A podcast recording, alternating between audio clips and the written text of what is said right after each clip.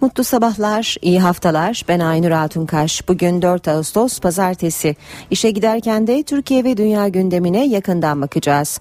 Gündemin başlıklarıyla başlıyoruz.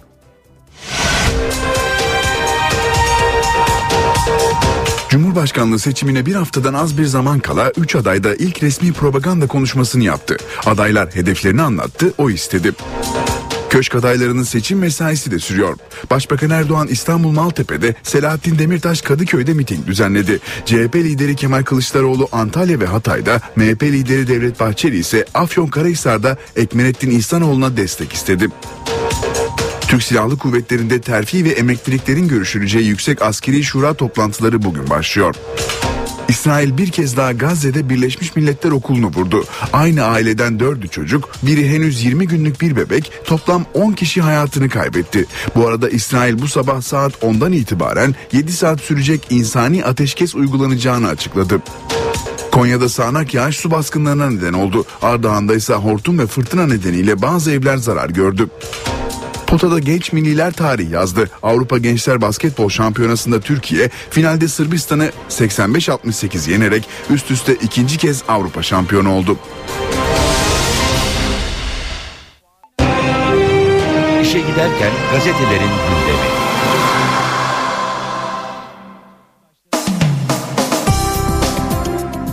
Basın özetlerine milliyetle başlayalım. Final mitingi diyor Milliyet manşetinde. Cumhurbaşkanı seçimlerinde son viraja girildi. İstanbul'da Türkiye'nin en büyük miting alanında duygusal bir konuşma yapan Erdoğan, ben bugün İstanbul'a sizlere veda etmiyorum dedi. Başbakan Erdoğan Maltepe'deki dev mitingde İstiklal Marşı'nın tamamını okudu. Başbakan olarak İstanbul'da son mitingim olabilir diyen Erdoğan, doğduğum bu şehirde vefat etmek ve defnedilmek en büyük vasiyetim ifadesini kullandı. Rakibi İhsanoğlu'nu da eleştirdi. Neymiş profesörmüş, üç dil biliyormuş. Biz tercüman mı arıyoruz, ülkeyi yönetecek adam mı dedi.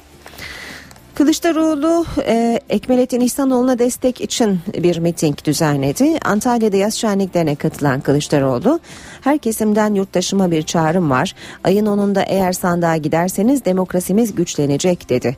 Köşk adayı İhsanoğlu da TRT'deki konuşmasında iki ay önce milli gururdum şimdi vatan haini diyecekler. Bu zihniyete dur demek için adayım dedi. Bahçeli de İhsanoğlu'na destek e, için miting düzenledi. Erdoğan'ın rakibi İhsanoğlu'nun doğum yeri konusundaki sözlerini eleştirerek Kahire'de yetişip Türkiye'ye gelmek, İslam dünyasında önemli sorumluluklar üstlenmek millete memlekete hizmet değil midir dedi. Demirtaş'a bakalım e, kampanyanızda rol yaptığınızı düşünenler olamaz mı e, bunlar aslında Öcalan için uğraşıyor, ülkeyi bölmek istiyor diye düşünenler yok mudur şeklindeki sorulara şöyle yanıt veriyor Demirtaş. E, Milliyet'e verdiği röportajda böyle yazıp çizenler var ama rol yapmıyorum. Devam edelim ee, yine milliyetten bir başlıkla jandarma kulağına teftiş. İçişleri Bakanı Adana'da MİT tırlarına yönelik operasyondaki rolü tartışılan Jandarma İstihbarat Başkanlığı'nda teftiş başlattı. İçişleri Bakanı Ala'nın talimatıyla başlatılan incelemede telefon dinlemelerine yönelik işlemler ve istihbarat ödeneklerinin kullanımı mercek altına alındı. Mehdi iddiası Gazi Osman Paşa'yı karıştırdı. Müslümanları kurtarma iddiasındaki Evrenesoğlu'nun dini bir toplantı yaptığı öne sürülünce Gazi Osman Paşa'da çatışma çıktı. Kendisini Mehdi ilan eden İskender Evrenesoğlu'nun bir futbol sahasında sohbet toplantısı gerçekleştirdiği iddiası Gazi Osman Paşa Karayolları Mahallesi'nde çatışmaya neden oldu. İstanbul'da sel cinneti Hayatı felç eden yağmur nedeniyle Bayrampaşa'da araçlar yollarda biriken sulara gömüldü. Aracının mahsur kaldığını söyleyen ve bu durumdan yetkilileri sorumlu tutan bir vatandaşla buradaki belediye ekipleri bellerine gelen su içinde tekme tokat birbirine girdi. Geçelim hürriyete. Bugün veda etmiyorum diyor hürriyet manşette. Cumhurbaşkanı adayı Başbakan Erdoğan dün Kocaeli'den sonra İstanbul Maltepe'deydi. Erdoğan, Başbakan olarak İstanbul'daki son mitingim dedi. Size çiçek bile yok. Adana Karataş Kapalı Cezaevinde yönetimle kadın mahkumlar arasında uzun süredir devam eden bir çiçek savaşı var. CHP milletvekilleri Candan Yüce Erle, Sena Kaleli'nin Karataş cezaevini ziyaret ettikten sonra hazırladıkları raporda çarpıcı iddialar yer aldı. Buna göre kadın mahkumlar çiçek yetiştirmek istedi ancak yönetim izin vermedi. Mahkumlar da çayı kurutup meyve ve yumurta kabuğundan oluşan karışımın içine çiçekler ekti. Cezaevi yönetimi bu girişime de sert karşılık verdi. Ektikleri çiçeklerin hepsini ellerinden aldı. Mahkumlar canlı bir şey görmek istiyoruz diyorlar. Raporda ayrıca cezaevinde sık sık kasıtlı olarak suların kesildiği, kreşin kullanılmadığı, kadınların kişisel bakımlarını dahi yapamadığı iddiaları var. CHP'nin raporuna göre 200 kişi kapasiteli cezaevinde 228 mahkum kalıyor. 0-6 yaş grubu 16 çocuk var. Cezaevinin kreşi olmasına rağmen kullanılmıyor. Su genellikle kesik, aramalarda küçük makaslar dahi toplanıyor. Devam edelim yine Hürriyet gazetesinden aktarmaya. Erdoğanlarla aile dostuyuz çok şaşkınım. Cumhurbaşkanı adayı Ekmelettin İhsanoğlu'nun eşi Füsun İhsanoğlu Başbakan Erdoğan'ın eleştirilerini üzüntü ve şaşkınlıkla izlediğini söyledi.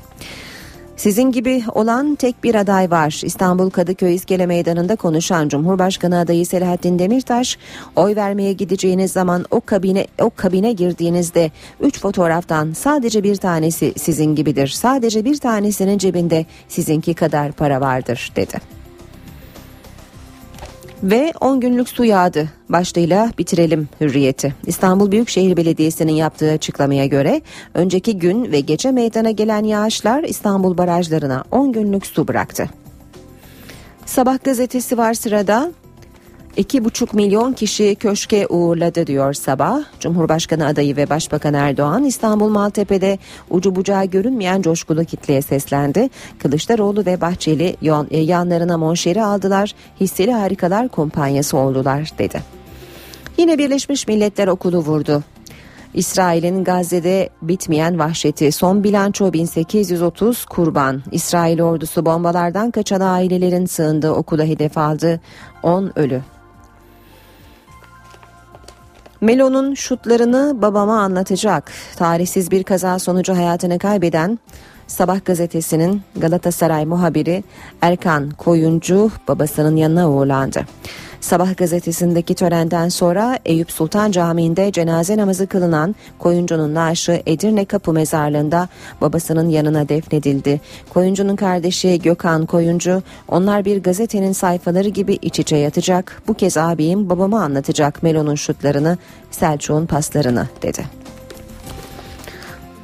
Cumhuriyet gazetesiyle devam edelim. 25 Aralık El Kadın'ın Başbakan ve MİT müsteşarıyla gizli ilişkilerini de ortaya çıkardı. AKP'nin susurluğu diyor Cumhuriyet Gazetesi manşet haberinde fezlekeye göre El Kadı dünyada aranırken başbakanla 7 kez görüştü deniyor haberin devamında. Bir başka başlık ara dedi gül aramadı. Erdoğan'ın Obama'ya ulaşma talebini köşk uygun bulmadı. Erdoğan'ın İsrail ve Mısır krizleriyle geziden sonra kendisine mesafe koyan Amerika Başkanı Obama ile görüşme çabası yine sonuçsuz kaldı. Erdoğan bir televizyon kanalında Gül'e Orta Doğu konusunda Obama'yı bir de siz arayın dediğini açıklamıştı. Ancak Ankara'daki Türk ve Amerikan kaynakları böyle bir görüşmenin gerçekleşmediğini aktardı diyor Cumhuriyet gazetesi. Obama ile Gül arasındaki diyaloğu bilenler ikilinin görüşmesinin önünde bir engel olmadığı düşüncesindeler. Gül'ün aramamasında Obama ile mutabık olduğu konular, e, konularda hükümet üyelerinin çelişkili açıklama yapma olasılığı, görevi bırakacak olması ve seçim sürecindeki endişesinin etkili olduğu tahmin ediliyor.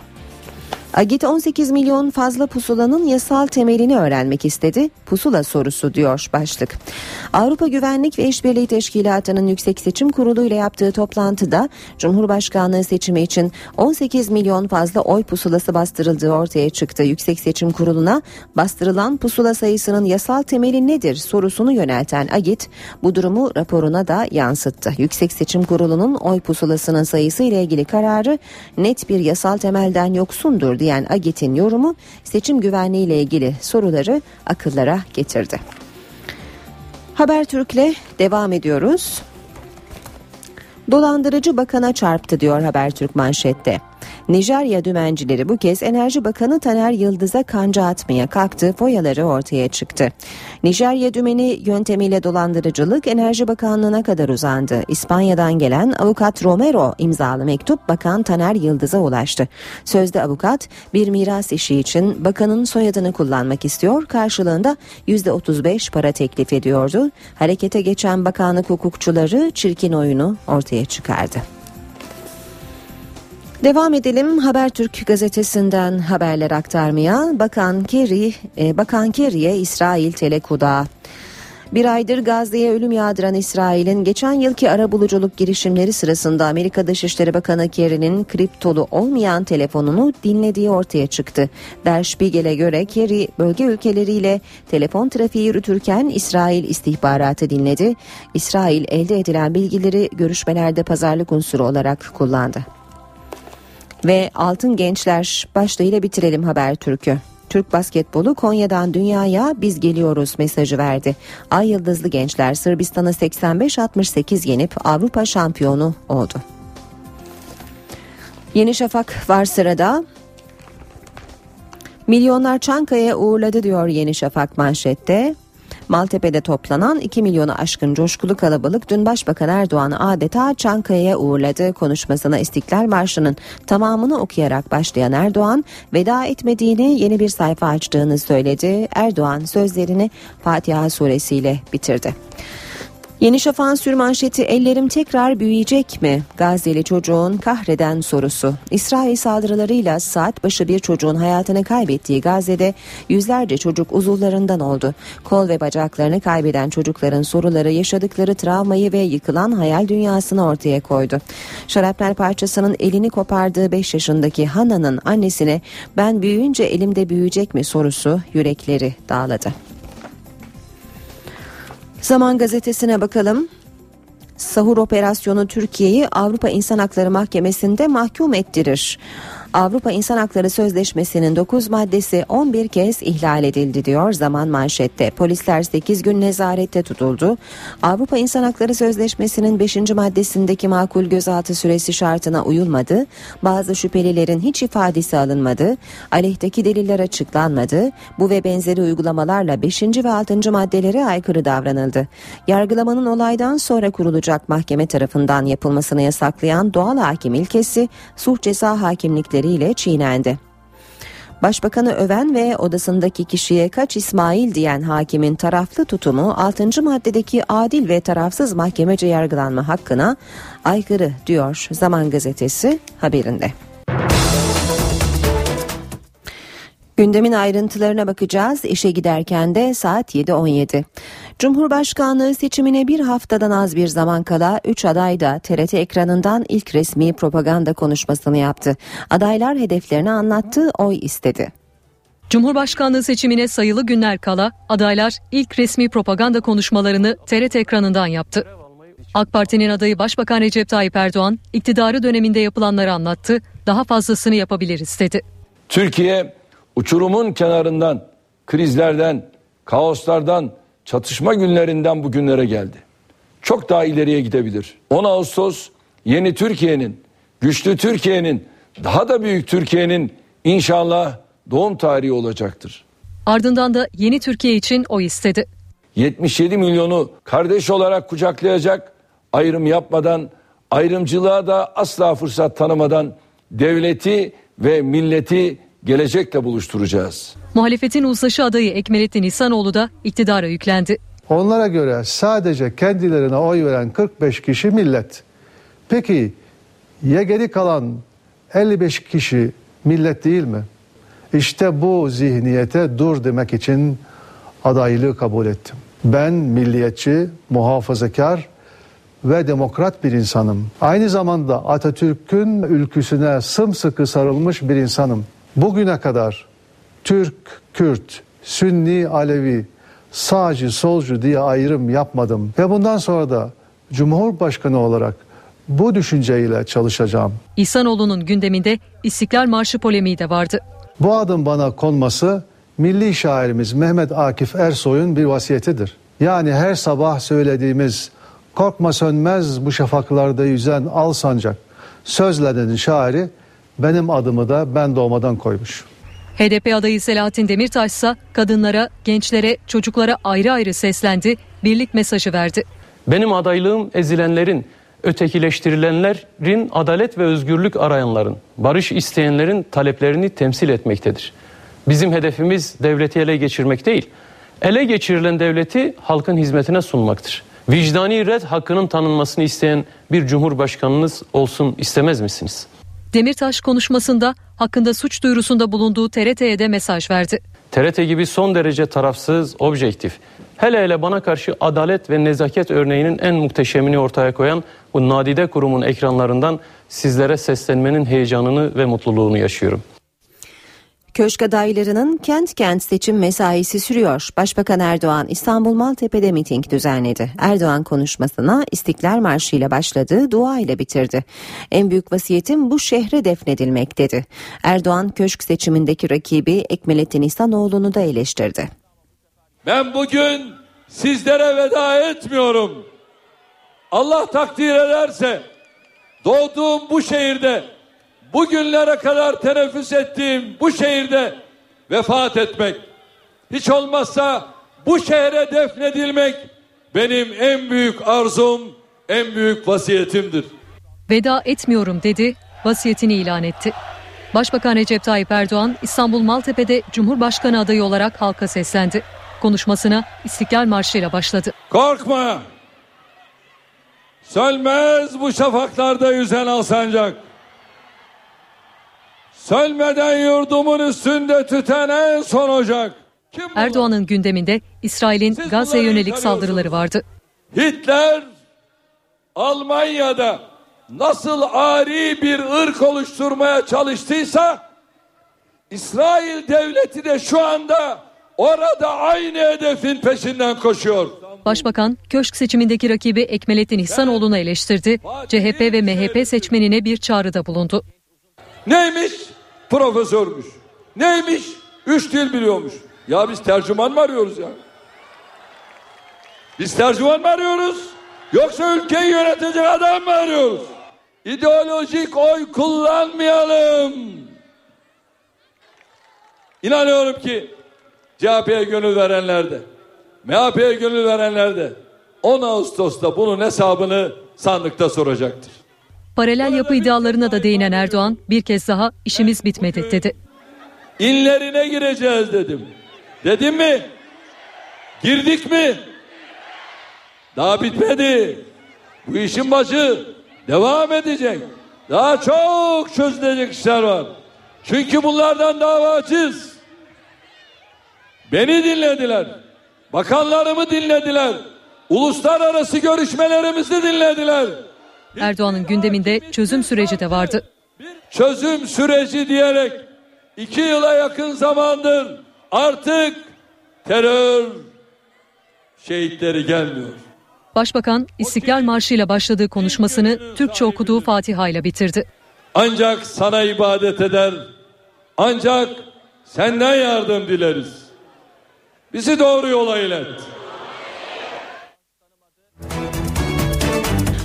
Cumhurbaşkanı adayı Selahattin Demirtaş İstanbul Kadıköy'de halka seslendi. Demirtaş yıllardır yan yana durmayalım diye bizi birbirimize düşman etmeye çalıştılar dedi. Yıllardır yan yana durmayalım diye. Kürt Türk'le aynı meydanda, alanda yan yana durmasın diye. Türk Ermeni ile aynı meydanda aynı sloganı atmasın diye. Alevi Sünni ile el ele tutuşup Kadıköy'e birlikte gitmesin diye. İşçi, yoksul, köylü, emekçi, öğrenci yüreğini birbirine katık yaparak bu seçimde Demirtaş'ın arkasında durmasın diye yıllardır bizi birbirimize düşman ettirmeye çalıştılar.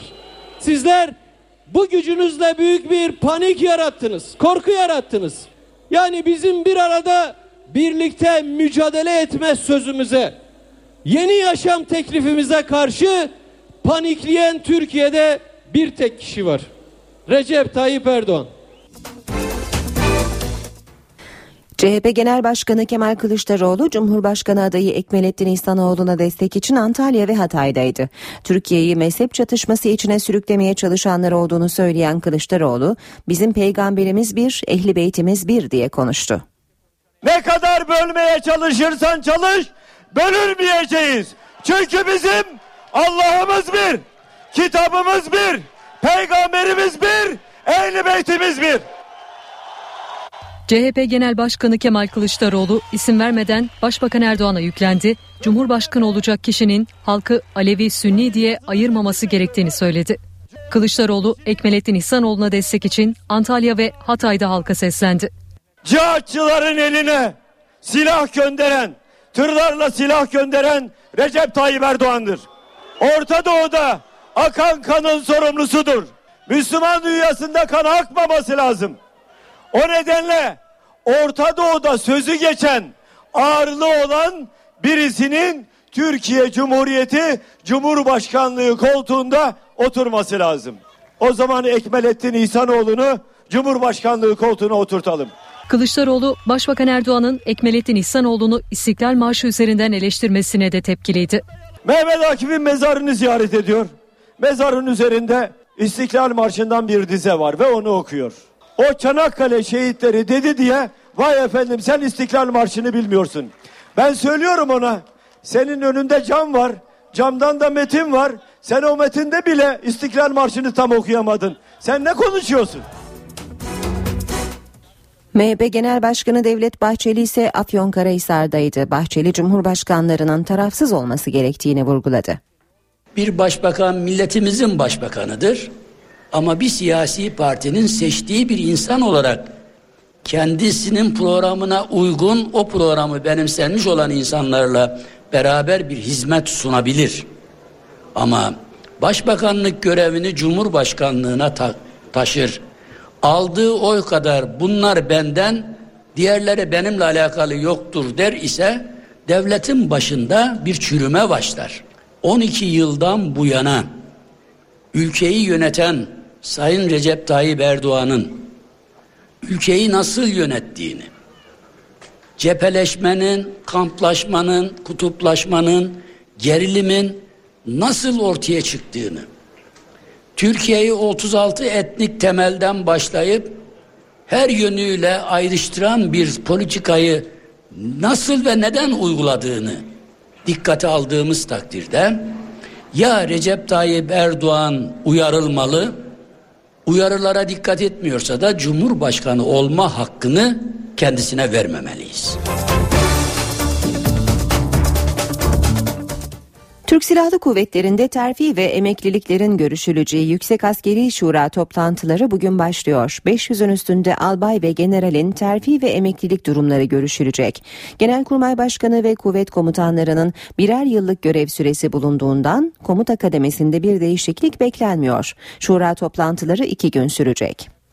Yüksek Askeri Şura'nın gündemi yoğun. Masada ilk kez gündeme gelen bir konu var. Çok sayıda albay ve general bir yıl erken terfi olacak. Buyurun.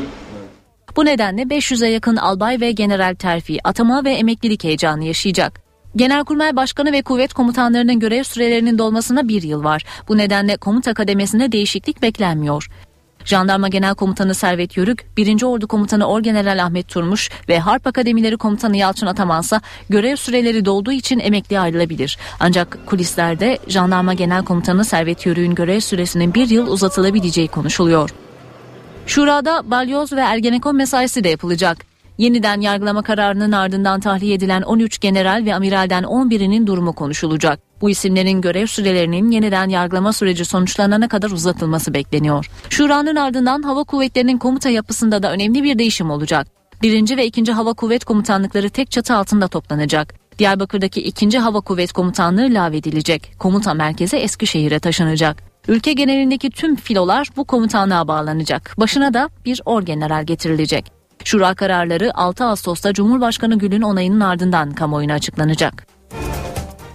Meclis Genel Kurulu bayram tatilinin ardından çalışmalarına torba yasa tasarısıyla devam edecek. Tasarının en geç iki hafta içinde yasalaştırılması hedefleniyor. Mecliste torba yasa tasarı için mesai sürüyor. 15 Temmuz'da genel kurula gelen 150 maddelik torba yasa tasarısı görüşmeleri bayram tatilinin ardından devam edecek.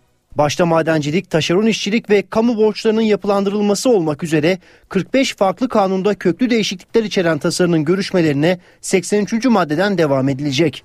Genel kurul torba yasa tasarısının mesaisini hafta boyunca geç saatlere kadar sürdürecek. Tasarı bu hafta yasalaşmazsa sonuç Cumhurbaşkanlığı seçiminin ilk turunun sonrasına kalacak. Meclis Cumhurbaşkanlığı seçiminin ilk turu nedeniyle 9, 10, 11 Ağustos tarihlerinde çalışmayacak. Genel kurulun gündeminde AK Parti Kırıkkale Milletvekili Ramazan Can'ın sunduğu tek maddelik bir kanun teklifi de var. Teklif avukatın dosya içeriğini incelemesi ya da belge örneği alma etkisini gerekli hallerde kısıtlamayı amaçlıyor. Bu teklif kabul edilirse Şubat'ta ceza muhakemesi kanununda yapılan değişiklikle getirilen düzenleme yürürlükten kalkmış olacak. Cumhuriyet savcısı soruşturmanın amacının tehlikeye düşeceğini varsayarsa avukatın dosya içeriğini inceleme hakkına veya belgelerden örnek alma yetkisine sınırlama getirilmesini talep edebilecek, sonucu hakim kararı belirleyecek. Meclis farklı bir karar söz konusu olmazsa 14 Ağustos'ta tatile girecek. Gazze ile devam ediyoruz. İşe giderken eh, bir aya yakın süredir Gazze'yi vuran İsrail'den tek taraflı ateşkes kararı geldi. İsrail Savunma Bakanlığı bu sabah ondan itibaren 7 saat sürecek insani ateşkes uygulanacağını açıkladı. Hamas ise İsrail'in ateşkes kararının tek taraflı olduğunu duyurdu. İnsani ateşkesin İsrail ordusunun operasyonlarını yoğunlaştırdığı Güney Gazze'deki Refah kentinde geçerli olmadığı belirtildi. İsrail Savunma Bakanlığı saldırı gelmesi halinde karşılık verileceğini açıkladı. Bu arada İsrail bir kez daha Gazze'de Birleşmiş Milletler Okulu'nu vurdu. Aynı aileden dördü çocuk, biri henüz 20 günlük bir bebek, toplam 10 kişi hayatını kaybetti. İsrail bütün uyarılara, eleştirilere rağmen Gazze'de bir kez daha sivillerin sığındığı Birleşmiş Milletler Okulu'nu vurdu. Bu defa 3000 Gazze'linin barındığı Refah'taki Birleşmiş Milletler Okulu hedefteydi. Saldırıyla birlikte ortalık kan gölüne döndü ölenler ve yaralananlar oldu. Yaralıları hastanelere yetiştirmek için bölgedekiler seferber oldu. Okulun kapısındaydım. Kendimi yerde buldum. Arkamdan ve boynumdan yaralandım. Görgü tanıkları saldırının insanlar yemek kuyruğundayken gerçekleştiğini belirtti. Bu İsrail'in Gazze'de hedef aldığı ilk Birleşmiş Milletler Okulu değil. Gazze'deki Birleşmiş Milletler Faaliyetleri Direktörü Robert Turner, İsrail'in saldırısına artık söyleyecek söz bulamadıklarını vurguladı. Bu okullarımıza yönelik üçüncü saldırı. İsrailliler bu okulların nerede olduğunu biliyor. Nasıl böyle davranmaya devam edebilirler hiçbir fikrim yok. Buna söyleyecek sözüm de yok. Anlayamıyorum. Binlerce Filistinli 8 Temmuz'da Gazze'ye yönelik başlayan İsrail saldırıları nedeniyle evlerini terk ederek Birleşmiş Milletler'e bağlı okullara sığınmış durumda. İsrail'in Gazze'de Birleşmiş Milletler Okulu'na düzenlediği saldırıya Birleşmiş Milletler Genel Sekreteri Ban Ki-moon ve Washington'dan tepki geldi. Saldırıyı sert bir şekilde kınayan Ban Ki-moon, bu ahlakın iflasıdır dedi, olayı suç olarak niteledi. Genel Sekreter, İsrail ordusu bu okulların yerleri hakkında defalarca bilgilendirildi dedi. Amerika Dışişleri Bakanlığı da saldırıdan şoke olduğunu açıkladı, İsrail'e sivil kayıpları önleme çağrısı yaptı. Başbakan yardımcısı Emrullah İşler Bursa'da konuştu. Gündeminde İsrail'in Gazze operasyonu vardı. İsrail sorunu çözülmeden barış gelmeyecek diyen İşler, Birleşmiş Milletler sisteminin iflas ettiğini, yeni bir uluslararası sistemin kurulması gerektiğini söyledi. Aslında dünyanın bir İsrail sorunu olduğu ortaya çıkmıştır. Bu İsrail sorunu çözülmeden ne bölgede ne de dünyada barış gelmeyecektir. Bunu herkesin böyle bilmesinde de fayda var. Birleşmiş Milletler düzeni, sistemi iflas etmiştir. Aslında bunun iflasını zaten defaatlerce gördük. Ama bu yaşanan olaylar Birleşmiş Milletler'in pek çok kararı var. İsrail aleyhinde alınmış bir sürü kararları var. Hiçbirisi uygulanmamıştır, hayata geçirilmemiştir. Onun için biz Türkiye olarak mevcut Birleşmiş Milletler sisteminin iflas ettiğini ve acilen değiştirilmesi gerektiğini yüksek sesle söylüyoruz. Artık yeni bir dünyanın kurulmasının, yeni bir uluslararası sistemin kurulmasının da zamanı gelmiştir. Irak Şam İslam Devleti örgütü Irak'ta işgal, e, işgallerini sürdürüyor. Son olarak Yezidilerin yaşadığı Sincar ve Zumar kasabaları örgütün eline geçti. Evlerinden olan 200 bin Yezidi başta Erbil olmak üzere Kuzey Irak'taki Kürt kentlerine göç ediyor. Irak Şam İslam Devleti örgütü militanlarının Irak'taki ilerleyişi sürüyor. Militanlar son olarak ülkenin kuzeyinde Sincar ve Zumar kasabalarıyla yakınlardaki 3 petrol sahasının kontrolünü ele geçirdi. Bölgede peşmerge güçleriyle IŞİD militanları arasında yoğun çatışmalar yaşandı. Çatışmalarda 25 peşmerge öldü. Yaklaşık 120 kişi de yaralandı. Yaralılar arasında çocuklar ve kadınlar da var. Nüfus çoğunluğunu Kürt Yezidilerin oluşturduğu bölgeden Kuzey Irak Kürt yönetimine göç başladı. On binlerce Yezidi, IŞİD militanlarından kaçarak başta Erbil olmak üzere diğer Kürt kentlerine akın etti.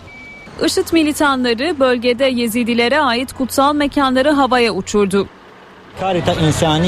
Sincar'da Yezidilere karşı soykırım yaşanıyor. IŞİD'den kaçan 4000 aile Sincar dağlarına sığındı. Birleşmiş Milletler Irak özel temsilcisi Nikolay Miladenov, 200 binden fazla kişinin evlerini terk etmek zorunda kaldığını açıkladı. Radikal Sünni örgüt Irak Şam İslam Devleti geçtiğimiz aylarda da Irak'ın batısı ve kuzeyindeki birçok kenti ele geçirmişti.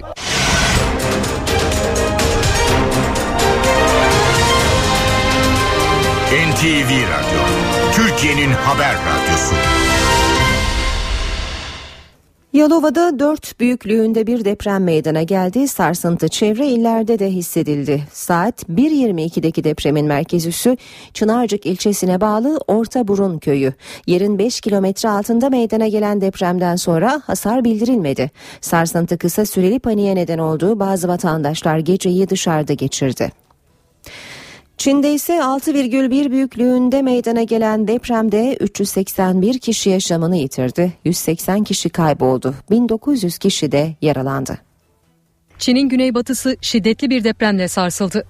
Depremin merkez üssü Yunnan eyaletindeki Zaotong kentinin 23 kilometre güneybatısı olarak açıklandı. Bölgede pek çok ev yerle bir oldu.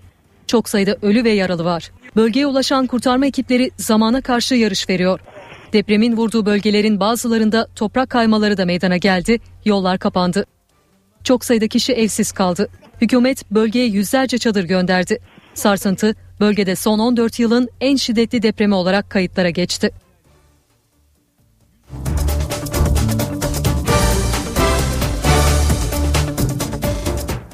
Tekrar yurda dönelim. Konya'da aniden bastıran sağanak nedeniyle yollar göle döndü, su baskınları yaşandı. Ardahan'da ise hortum ve fırtına nedeniyle bazı evler zarar gördü. Konya'da yarım saat süren sağanak sele neden oldu. Konya'nın Kulu ilçesinde şiddetli yağmur etkili oldu. Dün akşam saatlerinde başlayan sağanak nedeniyle 500'e yakın ev ve iş yeri su altında kaldı. İlçede kriz merkezi oluşturuldu. Ardahan'da ise Çıldır Gölü üzerinde aniden çıkan hortum korku ve paniğe neden oldu. Hortum nedeniyle çok sayıda evin çatısı uçtu. Yarım saat sürdü daha fazla. Kapıyı açtık kaçacaktık yine kapı kapattık kaçmadık. Odaya kaçtık odada ilk çıktık. Odada olsaydı bizi de götürecekti. Hasar tespitini de yapıyor arkadaşlar. Bugün bitirdiler zaten. Tamam. Onu hızlı bir şekilde başbakanla gönderip ama o arada tamirat tadilatına başlayacağız. Ne tür ihtiyaçları da varsa muhtarım yine. Tamam. Biz de buradayız. Devletimiz imkanları neyse hızlı bir şekilde biz bu şeyi telafi edeceğiz. Fırtına enerji nakil hatlarında da zarara yol açtı. Bazı köylere bir süre elektrik verilemedi. Yağışlar kazaları da beraberinde getirdi. Ankara'da aniden bastıran sağanak yağış nedeniyle kontrolden çıkıp devrilen yolcu otobüsünde 42 kişi yaralandı. Isparta'da ise su kanalına uçan araçtaki 4 kişi hayatını kaybetti. Ankara'da aniden bastıran yağmur kazalara yol açtı. İlk kaza Ayaş ilçesinde yaşandı. Kemal Gür'ün kullandığı yolcu otobüsü sanayi kavşağında yağmur nedeniyle kayganlaşan yolda kontrolden çıkarak devrildi. Kazada 42 kişi yaralandı. Bir tanesi arabanın altındaydı. Zorla onu o çocuğu çıkarttık. Etfaiye şeyiyle vasıtasıyla. Bir, bir de içeride bayan vardı. Onu da aldı oradan. Hepsini ambulansa bindirip gönderdik. Durumu ağır olan ikisi çocuk 5 kişi ilk müdahalenin ardından Ankara'daki hastanelere sevk edildi. Diğer kazanın adresi de Ankara Çayı üzerindeki köprüydü.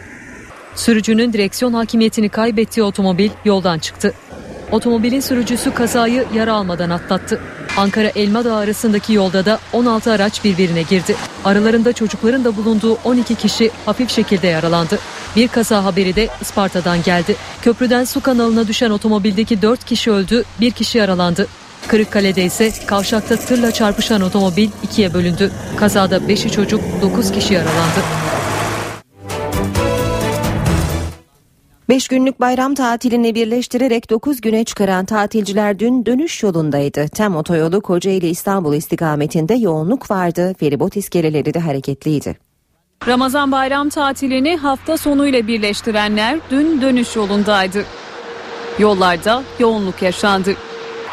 Bu kez tatilin ilk günü ortaya çıkan manzara yoktu. Tem otoyolu Kocaeli İstanbul istikametinde zaman zaman yoğunluk yaşandı. Ancak Bekirdere Viyadüğü'nde yol ortasında arızalanan tır nedeniyle trafik bir süre durma noktasına geldi. Tır daha sonra ekipler tarafından kenara çekildi ve yolun açılması sağlandı. Karayolları ekipleri aksaklık yaşanmaması için denetimlerini aralıksız sürdürdü. Yalova Topçular Feribot iskelesinde de yoğunluk vardı. Yoğunluğu azaltmak için 12 olan feribot sayısı 17'ye çıkarıldı. İstanbul Kabataş'taki otobüs kazasında ağır yaralanan 47 yaşındaki Elif Balkeser'in durumu ciddiyetini koruyor. Kazada beyin travması geçiren Elif Balkeser, Ok Meydanı Eğitim ve Araştırma Hastanesi'nde iki kez ameliyat edildi. Balkeser ailesinin hastane önündeki bekleyişi ise sürüyor. Anne İclal Balkeser kızının beyninde ödem bulunduğunu söyledi. Kaza sırasında kopan bacağı dikilen Kübra Dere'nin tedavisi de yoğun bakımda sürüyor. Abi Mevlüt Dere, ayağındaki kan dolaşımı çok azmış. Doktorlar düşük bir ihtimalle ikinci bir operasyon yapabileceklerini söylediler. Acil B RH pozitif kana ihtiyaç var dedi. Son günlerde artan otobüs kazaları nedeniyle halk otobüsü şirketleri harekete geçti. Yaklaşık 4000 şoföre güvenli sürüş eğitimi verilecek. Şoförler güvenli sürüş eğitimi alacak, sertifikalar yenilenecek. İstanbul Özel Halk Otobüsleri şirketleri son günlerde artan kazalar nedeniyle yeni önlemler almaya hazırlanıyor. İETT Genel Müdürü Mümin Kahveci ve Özel Halk Otobüsü şirketleri yöneticileri bir araya geldi. Toplantıdan çıkan sonuçlar yaklaşık 4000 şoförü ilgilendiriyor. Otobüs şoförleri psikoteknik muayene ve güvenli sürüş eğitiminden geçirilecek. Hız sınırları ve çalışma süreleri denetlenecek. Psikolojik olarak riskli görülen şoför trafiğe çıkarılmayacak. Otobüs şirketlerinde iç denetimler sıkılaştırılacak. Öte yandan otobüsler trafik polislerinin de yakın takibinde. Üst üste meydana gelen kazalar sonrası otobüslere yönelik denetimler arttırıldı. Otobüs şoförlerine cep telefonuyla konuşma, şerit ihlali gibi kusurlardan ceza kesildi. Ancak denetimler sırasında otobüste beklemek zorunda kalan yolcular duruma tepkiliydi. Bu kadar insanı bekletmenin ne bu abi ya?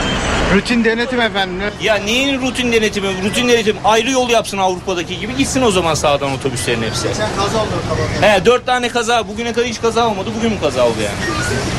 Boşu boşuna şov yapıyorlar. Bütün kameraları toplar rutin burada şey yapıyor.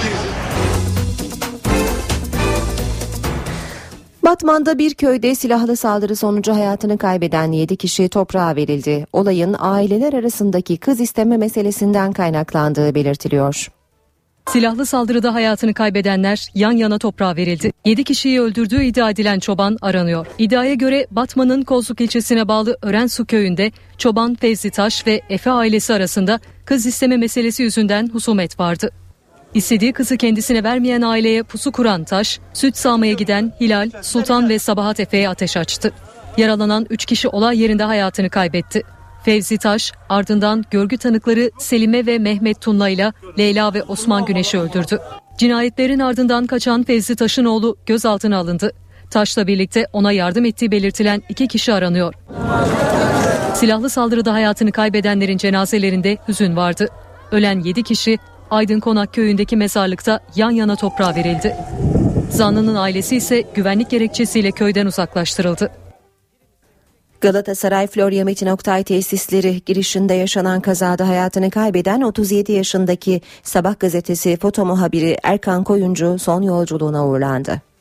Galatasaray Kulübü'nün Florya Metin Oktay tesislerinde giriş kapısına sıkışarak hayatını kaybeden Sabah gazetesi foto muhabiri Erkan Koyuncu'nun cenazesi toprağa verildi.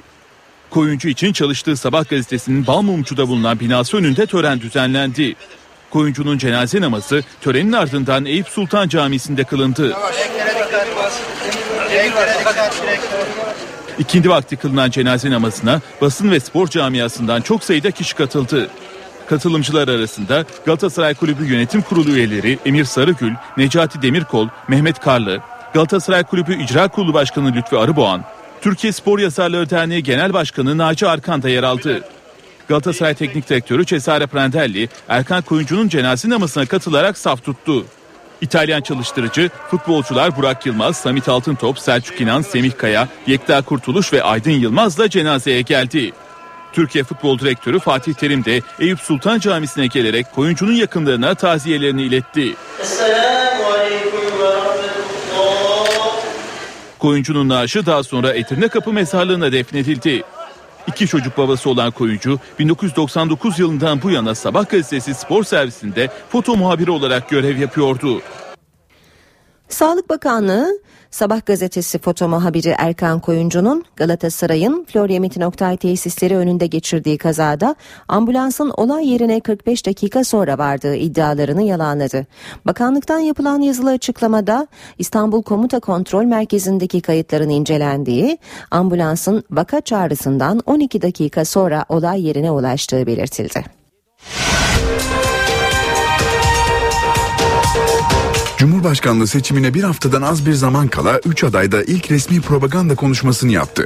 Adaylar hedeflerini anlattı, o istedi. Köşk adaylarının seçim mesaisi de sürüyor.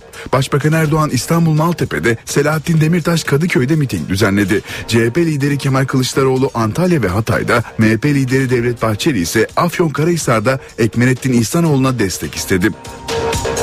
Türk Silahlı Kuvvetleri'nde terfi ve emekliliklerin görüşüleceği Yüksek Askeri Şura toplantıları bugün başlıyor. İsrail bir kez daha Gazze'de Birleşmiş Milletler Okulu'nu vurdu. Aynı aileden dördü çocuk, biri henüz 20 günlük bir bebek, toplam 10 kişi hayatını kaybetti. Bu arada İsrail bu sabah saat 10'dan itibaren 7 saat sürecek insani ateşkes uygulanacağını açıkladı. Konya'da sağanak yağış su baskınlarına neden oldu. Ardahan'da ise hortum ve fırtına nedeniyle bazı evler zarar gördü. Potada genç milliler tarih yazdı. Avrupa Gençler Basketbol Şampiyonası'nda Türkiye finalde Sırbistan'ı 85-68 yenerek üst üste ikinci kez Avrupa şampiyonu oldu. Gündeme yakından bakmaya devam edelim. Cumhurbaşkanlığı seçimine bir haftadan az bir zaman kala 3 aday da TRT ekranından ilk resmi propaganda konuşmasını yaptı. Adaylar hedeflerini anlattı, oy istedi. Cumhurbaşkanlığı seçimine sayılı günler kala adaylar ilk resmi propaganda konuşmalarını TRT ekranından yaptı. AK Parti'nin adayı Başbakan Recep Tayyip Erdoğan iktidarı döneminde yapılanları anlattı, daha fazlasını yapabiliriz dedi. Türkiye uçurumun kenarından, krizlerden, kaoslardan, çatışma günlerinden bugünlere geldi. Çok daha ileriye gidebilir. 10 Ağustos yeni Türkiye'nin, güçlü Türkiye'nin, daha da büyük Türkiye'nin inşallah doğum tarihi olacaktır. Ardından da yeni Türkiye için o istedi. 77 milyonu kardeş olarak kucaklayacak, ayrım yapmadan, ayrımcılığa da asla fırsat tanımadan devleti ve milleti gelecekle buluşturacağız. Muhalefetin uzlaşı adayı Ekmelettin İhsanoğlu da iktidara yüklendi. Onlara göre sadece kendilerine oy veren 45 kişi millet. Peki ya geri kalan 55 kişi millet değil mi?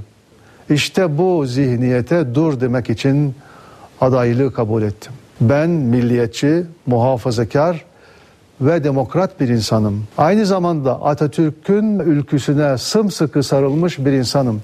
Bugüne kadar Türk, Kürt, Sünni, Alevi, sağcı, solcu diye ayrım yapmadım. Ve bundan sonra da Cumhurbaşkanı olarak bu düşünceyle çalışacağım. İhsanoğlu'nun gündeminde İstiklal Marşı polemiği de vardı. Bu adım bana konması milli şairimiz Mehmet Akif Ersoy'un bir vasiyetidir. Yani her sabah söylediğimiz korkma sönmez bu şafaklarda yüzen al sancak sözlerinin şairi benim adımı da ben doğmadan koymuş. HDP adayı Selahattin Demirtaş ise kadınlara, gençlere, çocuklara ayrı ayrı seslendi, birlik mesajı verdi. Benim adaylığım ezilenlerin, ötekileştirilenlerin, adalet ve özgürlük arayanların, barış isteyenlerin taleplerini temsil etmektedir. Bizim hedefimiz devleti ele geçirmek değil. Ele geçirilen devleti halkın hizmetine sunmaktır. Vicdani red hakkının tanınmasını isteyen bir cumhurbaşkanınız olsun istemez misiniz?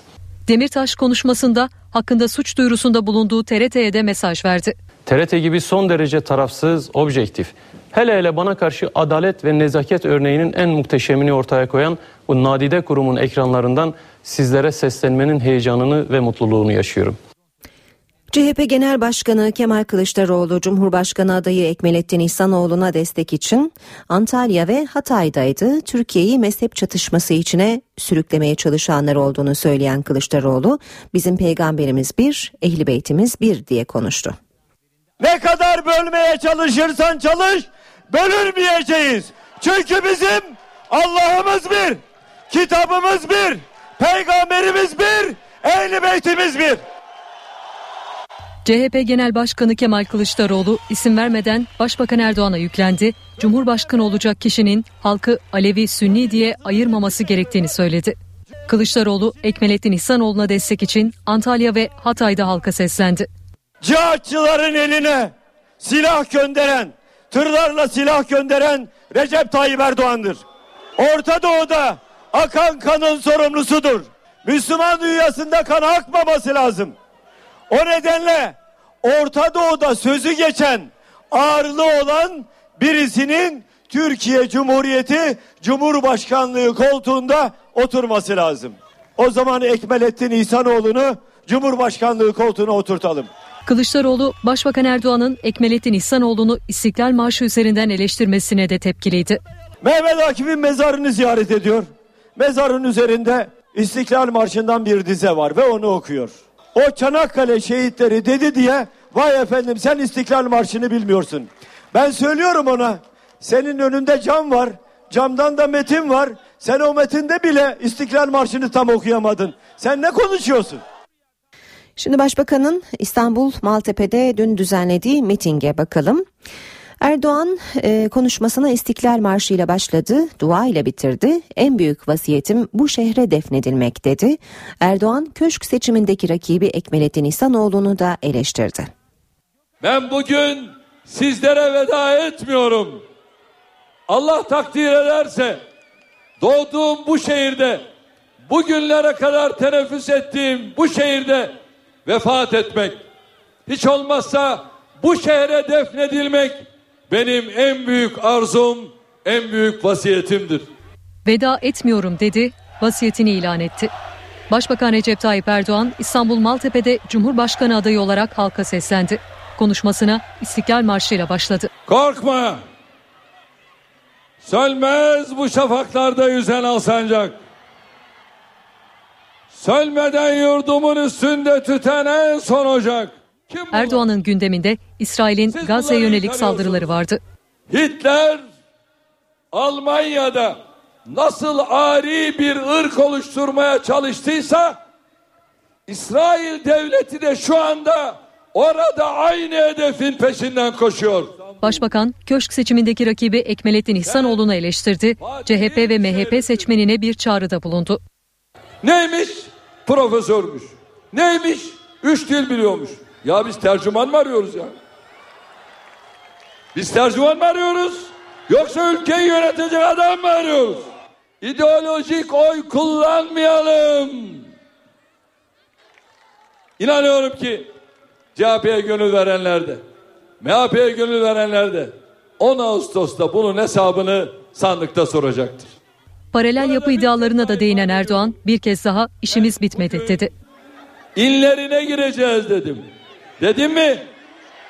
Girdik mi? Daha bitmedi. Bu işin başı devam edecek. Daha çok çözülecek işler var. Çünkü bunlardan davacız. Beni dinlediler. Bakanlarımı dinlediler. Uluslararası görüşmelerimizi dinlediler. Erdoğan'ın gündeminde çözüm süreci de vardı. Çözüm süreci diyerek iki yıla yakın zamandır artık terör şehitleri gelmiyor. Başbakan İstiklal Marşı ile başladığı konuşmasını Türkçe okuduğu Fatiha ile bitirdi. Ancak sana ibadet eder, ancak senden yardım dileriz. Bizi doğru yola ilet. Cumhurbaşkanı adayı Selahattin Demirtaş İstanbul Kadıköy'de halka seslendi. Demirtaş yıllardır yan yana durmayalım diye bizi birbirimize düşman etmeye çalıştılar dedi. Yıllardır yan yana durmayalım diye Kürt Türk'le aynı meydanda alanda yan yana durmasın diye Türk Ermeni ile aynı meydanda aynı sloganı atmasın diye Alevi Sünni ile el ele tutuşup Kadıköy'e birlikte gitmesin diye işçi, yoksul, köylü, emekçi, öğrenci yüreğini birbirine katık yaparak bu seçimde Demirtaş'ın arkasında durmasın diye yıllardır bizi birbirimize düşman ettirmeye çalıştılar. Sizler bu gücünüzle büyük bir panik yarattınız, korku yarattınız. Yani bizim bir arada birlikte mücadele etme sözümüze, yeni yaşam teklifimize karşı panikleyen Türkiye'de bir tek kişi var. Recep Tayyip Erdoğan. Cumhurbaşkanlığı seçiminin yapılacağı 10 Ağustos'ta ve seçimin ikinci oylamaya kalması durumunda 24 Ağustos'ta uygulanacak seçim günü yasakları belirlendi. Yüksek Seçim Kurulu'nun belirlediği yasaklar resmi gazetede yayımlandı. Bu tarihlerde saat 6'dan 24'e kadar alkollü içki satılamayacak, içkili yerlerde ve umumi mahallerde her çeşit alkollü içki verilemeyecek ve içilemeyecek. Oy verme süresince umuma açık eğlence yeri niteliğini taşıyan lokantalarda yalnız yemek verilebilecek edilecek. Kahvehane, kıraathane ve internet kafeler dahil bütün umumi eğlence yerleri kapalı olacak. Ruhsatlı dahi olsa silah taşınamayacak. Oy verme günü saat 18'e kadar televizyon ve radyolarla her türlü yayın organları tarafından seçim ve seçim sonuçları ile ilgili haber, tahmin ve yorum yapılamayacak. Saat 21'den sonra bütün yayınlar serbest olacak. Ancak Yüksek Seçim Kurulu tarafından gerek görülmesi halinde yayınlar daha erken serbest bırakılabilecek.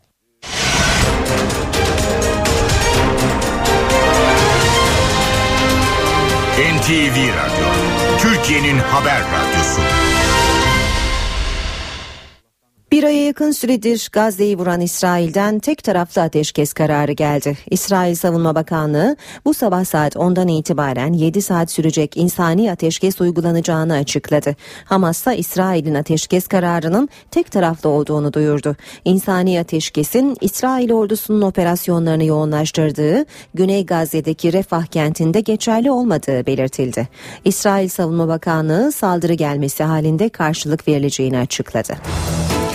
Bu arada İsrail bir kez daha Gazze'de Birleşmiş Milletler Okulu'nu vurdu. Aynı aileden dördü çocuk, biri henüz 20 günlük bir bebek, toplam 10 kişi hayatını kaybetti. İsrail bütün uyarılara, eleştirilere rağmen Gazze'de bir kez daha sivillerin sığındığı Birleşmiş Milletler Okulu'nu vurdu. Bu defa 3000 Gazze'linin barındığı Refah'taki Birleşmiş Milletler Okulu hedefteydi. Saldırıyla birlikte ortalık kan gölüne döndü. Ölenler ve yaralananlar oldu. Yaralıları hastanelere yetiştirmek için bölgedekiler seferber oldu. Okulun kapısındaydım. Kendimi yerde buldum. Arkamdan ve boynumdan yaralandım. Görgü tanıkları saldırının insanlar yemek kuyruğundayken gerçekleştiğini belirtti. Bu İsrail'in Gazze'de hedef aldığı ilk Birleşmiş Milletler Okulu değil. Gazze'deki Birleşmiş Milletler Faaliyetleri Direktörü Robert Turner, İsrail'in saldırısına artık söyleyecek söz bulamadıklarını vurguladı. Bu okullarımıza yönelik üçüncü saldırı. İsrailliler bu okulların nerede olduğunu biliyor. Nasıl böyle davranmaya devam edebilirler hiçbir fikrim yok. Buna söyleyecek sözüm de yok. Anlayamıyorum. Binlerce Filistinli 8 Temmuz'da Gazze'ye yönelik başlayan İsrail saldırıları nedeniyle evlerini terk ederek Birleşmiş Milletler'e bağlı okullara sığınmış durumda. Saat 8.22 e, Ankara'nın gündemiyle devam edecek işe giderken karşımızda NTV muhabiri Özden Erkuş var. Özden günaydın. Günaydın Ankara'dan. Başkentin gündeminde Cumhurbaşkanlığı seçimleri, Gazze'de yaşananlar ve Yüksek Askeri Şura toplantıları var. Ee, Cumhurbaşkanlığı seçimleri dedik. Adayların mitingleri, gezileri devam ediyor. Yurt dışında kullanılan oylar da yavaş yavaş Ankara'ya gönderilmeye başlandı. Şimdi bize neler aktaracaksın başkent gündemine dair? En önemli başlıkla başlayalım. O da Yüksek Askeri Şura toplantısı. Bugün başlıyor toplantı. 6 Ağustos tarihine kadar devam edecek toplantıda. Ve 500'ün e, üstünde albay ve generalin terfi ve emeklilik durumları görüşülecek bu kritik toplantıda. Genelkurmay Başkanı ve kuvvet komutanlarının birer yıllık görev süresi bulunduğundan komuta kademesinde sürpriz bir değişiklik beklenmediğini söyleyelim ama kuşkusuz her yıl olduğu gibi bu yılda Yüksek Askeri Şura'dan çıkacak kararlar merakla bekleniyor. Özellikle Balyoz'da yeniden yargılama kararının ardından e, salı verilen muazzaf generallerin durumlarının ne olacağına ilişkin sorunun da e, bu toplantının ardından netleşmesini bekliyoruz. Başbakan Erdoğan başkanlığındaki e, komutanlar e, heyet saat 10'da Anıtkabir'de olacaklar. Ardından da şura üyeleri Genelkurmay karargahındaki Çakmak salonuna geçecekler. Kapılar kapanacak ve yoğun yaş mesaisine başlanacak bugün. Başbakan Erdoğan işte bu mesai nedeniyle seçim programına bir şura arası veriyor bugün ama rakiplerinin miting mesaisi devam edecek. 9 partinin uzlaşı adayı Ekmelettin İhsanoğlu ile başlayalım. Bugün Ankara'da olacak Ekmelettin İhsanoğlu ve son derece yoğun bir programı var. İhsanoğlu sabah saatlerinde Ankara'ya gelecek. Ardından sırasıyla Pursaklar, Keçiören, İncirli, Yeni Mahalle, Batıkent, Sincan, Etimeskut, Gölbaşı, Mamak, Altındağ ve Çankaya'yı ziyaret edecek. Bu durakların pek çoğunda da halka hitap edecek, destek isteyecek, oy isteyecek. HDP adayı Selahattin Demirtaş da mesajlarını ağızdan verecek. Adayların programı böyle gelelim görevindeki son günlerini geçiren Cumhurbaşkanı Gül'e 28 Ağustos'ta görev süresi dolacak olan Cumhurbaşkanı Abdullah Gül artık resmi veda ziyaretlerine yavaş yavaş başlıyor. Gül bugün Meclis Başkanı Cemil Çiçek ve Başbakan Erdoğan'ı makamlarında ziyaret edecek ve bu iki isme veda edecek seçimlere sayılı günler kala CHP lideri Kemal Kılıçdaroğlu'nun da dikkat çekici bir konuğu var genel merkezde. Kılıçdaroğlu Avrupa Güvenlik ve İşbirliği Teşkilatı seçim gözlem heyetinden Büyükelçi Gert-Heinrich Ahrens de partisinin genel merkezinde bir araya gelecek ve Ankara'dan son not ekonomi başlığıyla olsun Türkiye İstatistik Kurumu Temmuz ayı enflasyon rakamlarını açıklayacak ve piyasalarda bu rakamları dikkatle takip edecek. Bugün Ankara'da gündemden çıkan başlıklar böyle olacak. Özden teşekkürler. Ekonomiyle devam ediyoruz. Limon fiyatları %100 arttı. Nedeni limon ihracatının artması. Eldeki limon yurt dışında satılınca pazarlara kalan kısıtlı miktar fiyatları yükseltti. Arjantin'de düşen üretim Türkiye'deki fiyatları vurdu. Limonda ihracat arttı, pazardaki fiyatlar yükseldi. İki ay önce bir sandık limon 150 bazı aldığımızda bir sandık limon 50-60 bin liraydı. Şu anda 100-110 bin lira arası. Dolayısıyla %100, %10 arttı yani. Arjantin dünyanın en büyük limon üreticisi ancak bu yıl üretim az. Daha önce Arjantin'den limon ithal eden ülkeler bu yıl Türkiye'ye yöneldi. Arjantin'de dünya piyasasında limon israf edemeyince Türkiye'de de talep olunca fiyat limon fiyatları böyle yüksek tavan yaptı. Yurt dışına gönderdiklerini yani ihraç ettikleri limonları mutlaka e, eğer burada sandığı 110 bin lira satılıyorsa orası en azından 150-200 bin lira satıyorlardı. Pazarda fiyatlar yüksek. Yüzde yüzün üstünde. Geçen sene mesela 50 milyondu 60'tı. Maksimum bu sene 120 milyon. Şu an kastı 120, 120 milyon. 110 ile 120 arası değişiyor. Tüketiciler durumdan şikayetçi. Yani geçen hafta da pahalıydı, şimdi de pahalı. Limon pahalı, genelde pazar pahalı. Pahalı buldum. Limonu biz çok tüketiyoruz.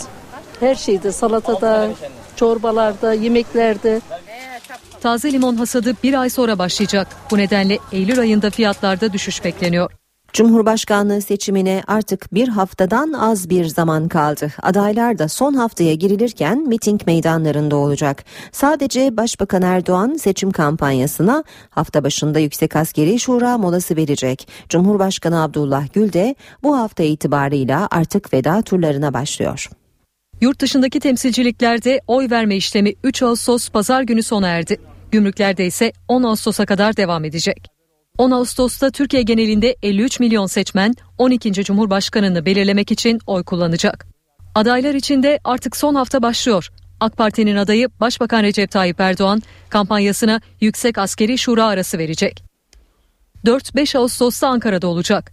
Çarşamba günü Aydın Muğla, Perşembe günü Malatya Gaziantep, Cuma günü Kayseri ve Ankara'da mitingler yapacak. Erdoğan'ın kampanyası cumartesi günü yapılacak Konya mitingiyle sona erecek. Ekmelettin İhsanoğlu ise haftaya Ankara'da başlayacak. Salı günü Eskişehir'e, çarşamba günü Samsun ve Ordu'ya gidecek. Ekmek için Birliği ekmek için. İhsanoğlu'nun son hafta uğrayacağı duraklar arasında 301 işçinin ölümüyle sonuçlanan maden faciasının yaşandığı Soma'da var.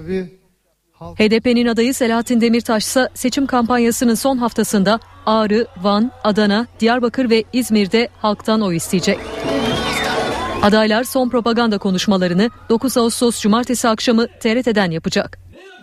11. Cumhurbaşkanı Abdullah Gül de veda turlarına başlıyor.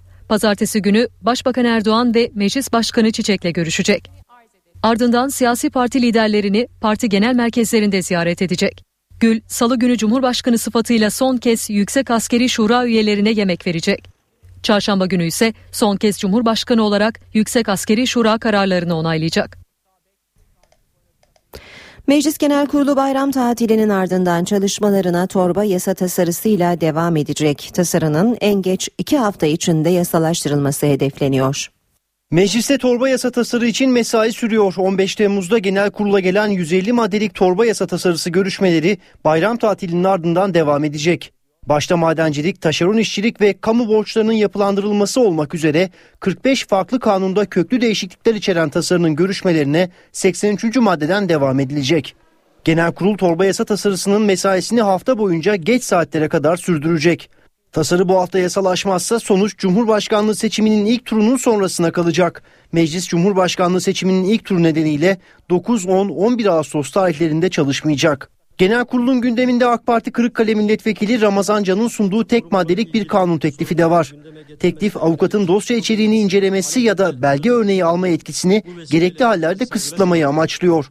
Bu teklif kabul edilirse Şubat'ta ceza muhakemesi kanununda yapılan değişiklikle getirilen düzenleme yürürlükten kalkmış olacak. Cumhuriyet savcısı soruşturmanın amacının tehlikeye düşeceğini varsayarsa avukatın dosya içeriğini inceleme hakkına veya belgelerden örnek alma yetkisine sınırlama getirilmesini talep edebilecek, sonucu hakim kararı belirleyecek. Meclis farklı bir karar söz konusu olmazsa 14 Ağustos'ta tatile girecek. Meclis Başkanlığı Genel Kurul'daki Ceylan derisi turuncu koltukların milletvekillerinin psikolojisini olumsuz etkilediği gerekçesiyle harekete geçti. Ancak koltukları mat yeşil renge dönüştürme projesi maliyet nedeniyle durduruldu. Meclis Başkanlığı Genel Kurul'daki agresifliğe neyin yol açtığını belirlemek için 3 profesöre rapor hazırlattı. Rapor doğrultusunda ışık seviyesi %25 oranında azaltıldı. Bir başka çalışma ise koltuk yüzlerinin renginin değiştirilmesiyle ilgiliydi. Koltukların mat yeşil renge dönüştürülmesi kararı alındı ancak maliyeti hesaplanınca proje Meclis Başkanı Cemil Çiçek'e sunulmadan askıya alındı. Ceylan derisi turuncu koltukların yapımına 1990'lı yılların sonunda meclisteki gerginliğin önüne geçeceği gerekçesiyle karar verilmişti. Ancak o süreden bu yana zaman zaman vekillerden koltuk renkleri psikolojimizi etkiliyor eleştirileri geliyordu. Birleşmiş Milletler Kalkınma Programı'nın yayımladığı 2014 İnsani Gelişme Raporu'na göre Türkiye nüfusu 2030'da 86 milyonu geçecek. Rapora göre Türkiye nüfusu 2030 itibarıyla 86,8 milyona ulaşacak. Ülkedeki kadın milletvekili oranı %14,2, internet kullanım oranı %45,1, okur yazarlık oranı %94,1, istihdam oranı ise %48,5 olacak. Rapordaki veriler Türkiye'deki tahmini yaşam süresinin 1980 ile 2013 tarihleri arasında 16,6 yıl, kişi başına düşen milli gelirin ise %112,5 artış gösterdiğini de ortaya koydu. Türkiye İnsani Gelişme Endeksinde 187 ülke arasında 69. sırayla yüksek insani gelişme kategorisinde yer aldı. Iğdır'da havale geçiren 4 yaşındaki bir çocuk tedavi için 6 gün boyunca hastane hastane dolaştırıldı. Müdahale zamanında yapılamayınca küçük çocuk hayatını kaybetti. Cenazenin nakli için araç tahsis edilmediğini öne süren baba tabutu bir de Sivas'tan Iğdır'a taksiyle taşımak zorunda kaldı. 9 saat bu sıcaklarda bu şeyde o yolda. Yazık değil bu cenaze. Çocuğu 9 saat boyunca kucağımızda getirdik buraya kadar. Havale geçiren 4 yaşındaki Diyar 6 günün sonunda hayatını kaybetti. Baba çocuğunun cenazesini kucağında taşıdı. Iğdır'da 4 yaşındaki Diyar Gürcan Ramazan bayramının birinci günü havale geçirdi. Hastaneye kaldırılan Diyar'ın sağlık durumunda düzelme olmayınca iki gün sonra Konya'ya sevk edildi. Küçük çocuk yolda defalarca fenalaşınca yol üstündeki hastanelere kaldırıldı. Sivas'ta tedavi altına alınmasından iki gün sonra ise yaşamını yitirdi. Gittim Sivas'ta da çocuğu zaten kalbi durdu. Allah razı olsun Sivas'a yine bize en az yine sahip çıktılar bizi aldılar. Baba Mücahit Gürcan memleketine götürmek istediği cenaze için hastaneden araç talebinde bulundu. Ancak araç verilmediğini iddia eden baba Diyar'ın cenazesini Iğdır'a taksiyle taşıdı. Biz diyoruz adam diyor ki ben çocuktur ben götüremem. Özel şeye git ambulans getir. Özel ambulans diyor ben gelmiyorum. Belediye ben gelmiyorum. Hiçbiri gelmedi. Cenaze Iğdır'a 9 saatlik yolculuğun ardından ulaştı. Diyar'ın cenazesi köy mezarlığında toprağa verildi. Boğulma vakaları artarak sürüyor. Manisa'da top oynarken sulama kanalına düşen 6 ve 7 yaşındaki kardeş hayatını kaybetti. Kanala düşen topu almak istediler, akıntıya kapılıp can verdiler. Manisa'da 6 yaşındaki Yiğitcan Tatlı ile 7 yaşındaki ablası Meryem evlerinin önünde oynamaya başladı. İki kardeşin topu evin hemen yanından geçen su kanalına düştü. Yaklaşık bir metre derinliğindeki sulama kanalına giren kardeşler topu almak isterken akıntıya kapıldı. Komşuların durumu aileye haber vermesi üzerine suda arama çalışması başladı. İki kardeş düştükleri yerin bir kilometre aşağısında bulundu. Hastaneye kaldırılan kardeşler hayatını kaybetti. Manisa'nın içerisinde onlarca mahallenin içinde bu kanal geçiyor. Daha önce diğer mahallelerde bu benzeri ölümler oldu. Şimdi burada oldu. Yıllardır her sene 2-3 tane çocuğumuzu bu kanalda kaybediyoruz. Valiye çıktık olmadı. Topluca çıktık olmadı. Muhtarla çık. Yani neymiş zenginin tarlada ovada 3 dönüm tarlası yanıyor. Ya nerede yanıyor kardeşim? Üstünü kapatsan ne olur? İki kardeş gözyaşları arasında toprağa verildi. İstanbul Büyükşehir Belediyesi son yağmurların İstanbul'un 10 günlük su ihtiyacını karşıladığını duyurdu. Belediyeden yapılan açıklamada Büyükçekmece, Avcılar, Küçükçekmece bölgelerinde etkili olan yağışın barajlardaki su rezervini arttırdığı duyuruldu ve İstanbul'un 10 günlük su ihtiyacını karşılayacaktır denildi. Son yağmurlarla İstanbul'daki barajlardaki doluluk oranı %18,62 oldu. Yalova'nın ise bir aylık suyu kaldı. Açıklama Yeşil Körfez Su Birliği Başkanı Ömer Nergiz'den geldi. Nergiz, tasarruf yapılmadığı takdirde iki hafta içinde kesintilerin başlayacağını söyledi. Yalova'da barajlar alarm veriyor. Kuraklık yüzünden Termal ilçesindeki Gökçe Barajı'nda doluluk oranı %13'e kadar düştü. Yaklaşık bir aylık bir suyumuz var. Bu bir aylık su, suda biraz tasarruf yapmak için kesintilere gideceğiz. Yalova'da son 35 yılın en kurak yaz mevsimi yaşanıyor. Suyu tasarruflu kullanmak için çalışma başlatıldı. Yalova Yeşil Körfez Su Birliği Başkanı Ömer Nergis, yağış olmazsa 2 haftaya kadar su kesintileri başlayacağını söyledi. 10-15 gün içinde böyle bir kesintiye gidebiliriz. Eğer ki bu beklediğimiz yağışlar olmazsa, bu kuyulardan verimli olarak bir su alamazsak kesinlikle olacağı kesin. Kentte su tasarrufu için üye belediye çalışanlarının da desteğiyle kaçak ve kayıp ekibi kurulacak. Ekip 24 saat görev yapacak. Su kesintisi Yalova merkezinin yanı sıra Çiftlikköy, Çınarcık, Altınova termali kapsayacak. Amerika Birleşik Devletleri'nin Ohio eyaletinde de içme suyu krizi yaşanıyor. Eyaletin en büyük dördüncü kenti Ohio'da içme suyu kaynağı olan gölde yüksek düzeyde toksin tespit edilince 500 bin kişi temiz su için yakın eyaletlere akın etti. Amerika Birleşik Devletleri'nin Toledo kenti. Halk içme suyu derdinde. Nedeni kentin içme suyu kaynağı olan gölde tespit edilen yüksek düzeyde toksin. Ohio valisi bölgede olağanüstü durum ilan etti. Halk raflardaki su şişelerini boşalttı. Birçok kişi içme suyu satın alabilmek için yakın eyaletlere akın etti. Gelişmelerin ardından bölgedeki dükkanlarda kapılarını müşterilerine kapadı. Şu anda gerçek bir panik yok ama halk çok endişeli. Bu nedenle herkes burada. Suyun kaynatılmasının bir yararı olmayacağını belirten yetkililer göldeki toksin oranının yükselmesini yosunlara bağlıyor.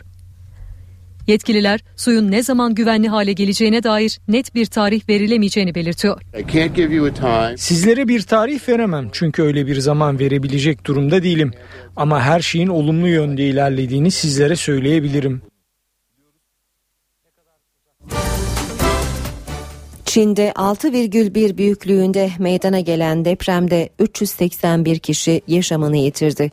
180 kişi kayıp, 1900 kişi de yaralı. Çin'in güneybatısı şiddetli bir depremle sarsıldı. Depremin merkez üssü Yunan eyaletindeki Zaotong kentinin 23 kilometre güneybatısı olarak açıklandı. Bölgede pek çok ev yerle bir oldu. Çok sayıda ölü ve yaralı var. Bölgeye ulaşan kurtarma ekipleri zamana karşı yarış veriyor. Depremin vurduğu bölgelerin bazılarında toprak kaymaları da meydana geldi, yollar kapandı. Çok sayıda kişi evsiz kaldı. Hükümet bölgeye yüzlerce çadır gönderdi. Sarsıntı bölgede son 14 yılın en şiddetli depremi olarak kayıtlara geçti. Irak Şam İslam Devleti örgütü militanlarının Irak'taki ilerleyişi sürüyor. Militanlar son olarak ülkenin kuzeyinde Zumar, Vana ve Sincar kasabalarını ele geçirdi.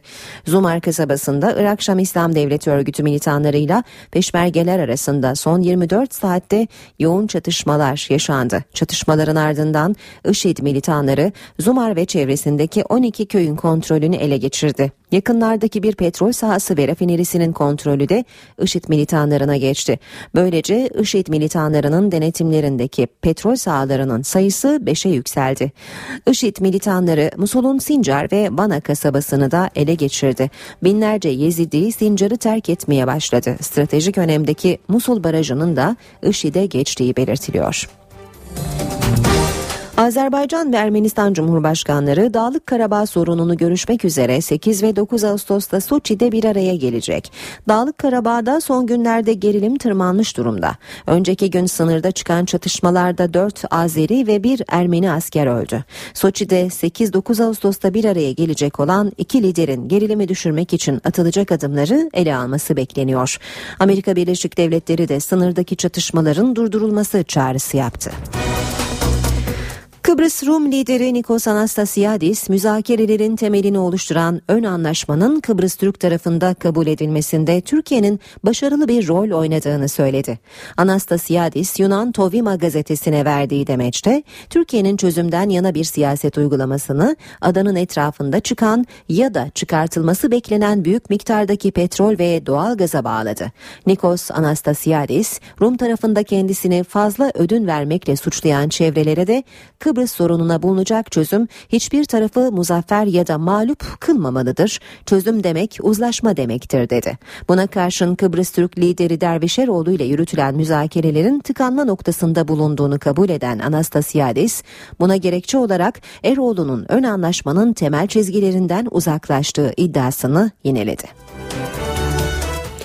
Liberya'da öldürücü Ebola virüsüyle mücadele ederken bu hastalığa yakalanan Amerikalı doktor ülkesine götürüldü. Doktor sıkı önlemler altında Atlanta'daki hastaneye kaldırıldı. Bu arada öldürücü virüs Afrika'da yayılmaya devam ediyor. Ebola virüsüyle mücadele Afrika'dan Amerika Birleşik Devletleri'ne uzandı. Hastalıkla mücadeleye destek vermek için gittiği Liberya'da virüsü kapan Amerikalı doktor tedavi için ülkesine getirildi. Uçaktan inmesinin ardından Doktor Kent Brentil ambulansla sıkı önlemler altında Atlanta'daki hastaneye götürüldü. Koruyucu kıyafetler içindeki doktora ambulanstan hastaneye kadar aynı kıyafetler içinde biri eşlik etti. Hastalığa yakalanan bir başka Amerikalı doktorun da kısa sürede ülkeye getirilmesi bekleniyor. Virüsle mücadelede bilinen bir tedavi şekli olmasa da erken müdahalenin yaşama şansını artırdığı belirtiliyor. Amerikan yönetiminin Ebola aşısını insanlar üzerinde Eylül ayında denemeye başlayacağı da gelen bilgiler arasında. Gine'de başlayan ardından Liberya ve Sierra Leone'ye yayılan virüs nedeniyle bugüne kadar 700'den fazla kişi hayatını kaybetti. Vücut sıvılarıyla buluşan Ebola virüsü %90 oranında ölümcül. Bu son salgında ölüm oranının ise %60 olduğu belirtiliyor. Bu haberle işe giderken sona eriyor. Ben Aynur Altunkaş. Saat başında haber merkezi kuşağında buluşmak üzere. Hoşçakalın.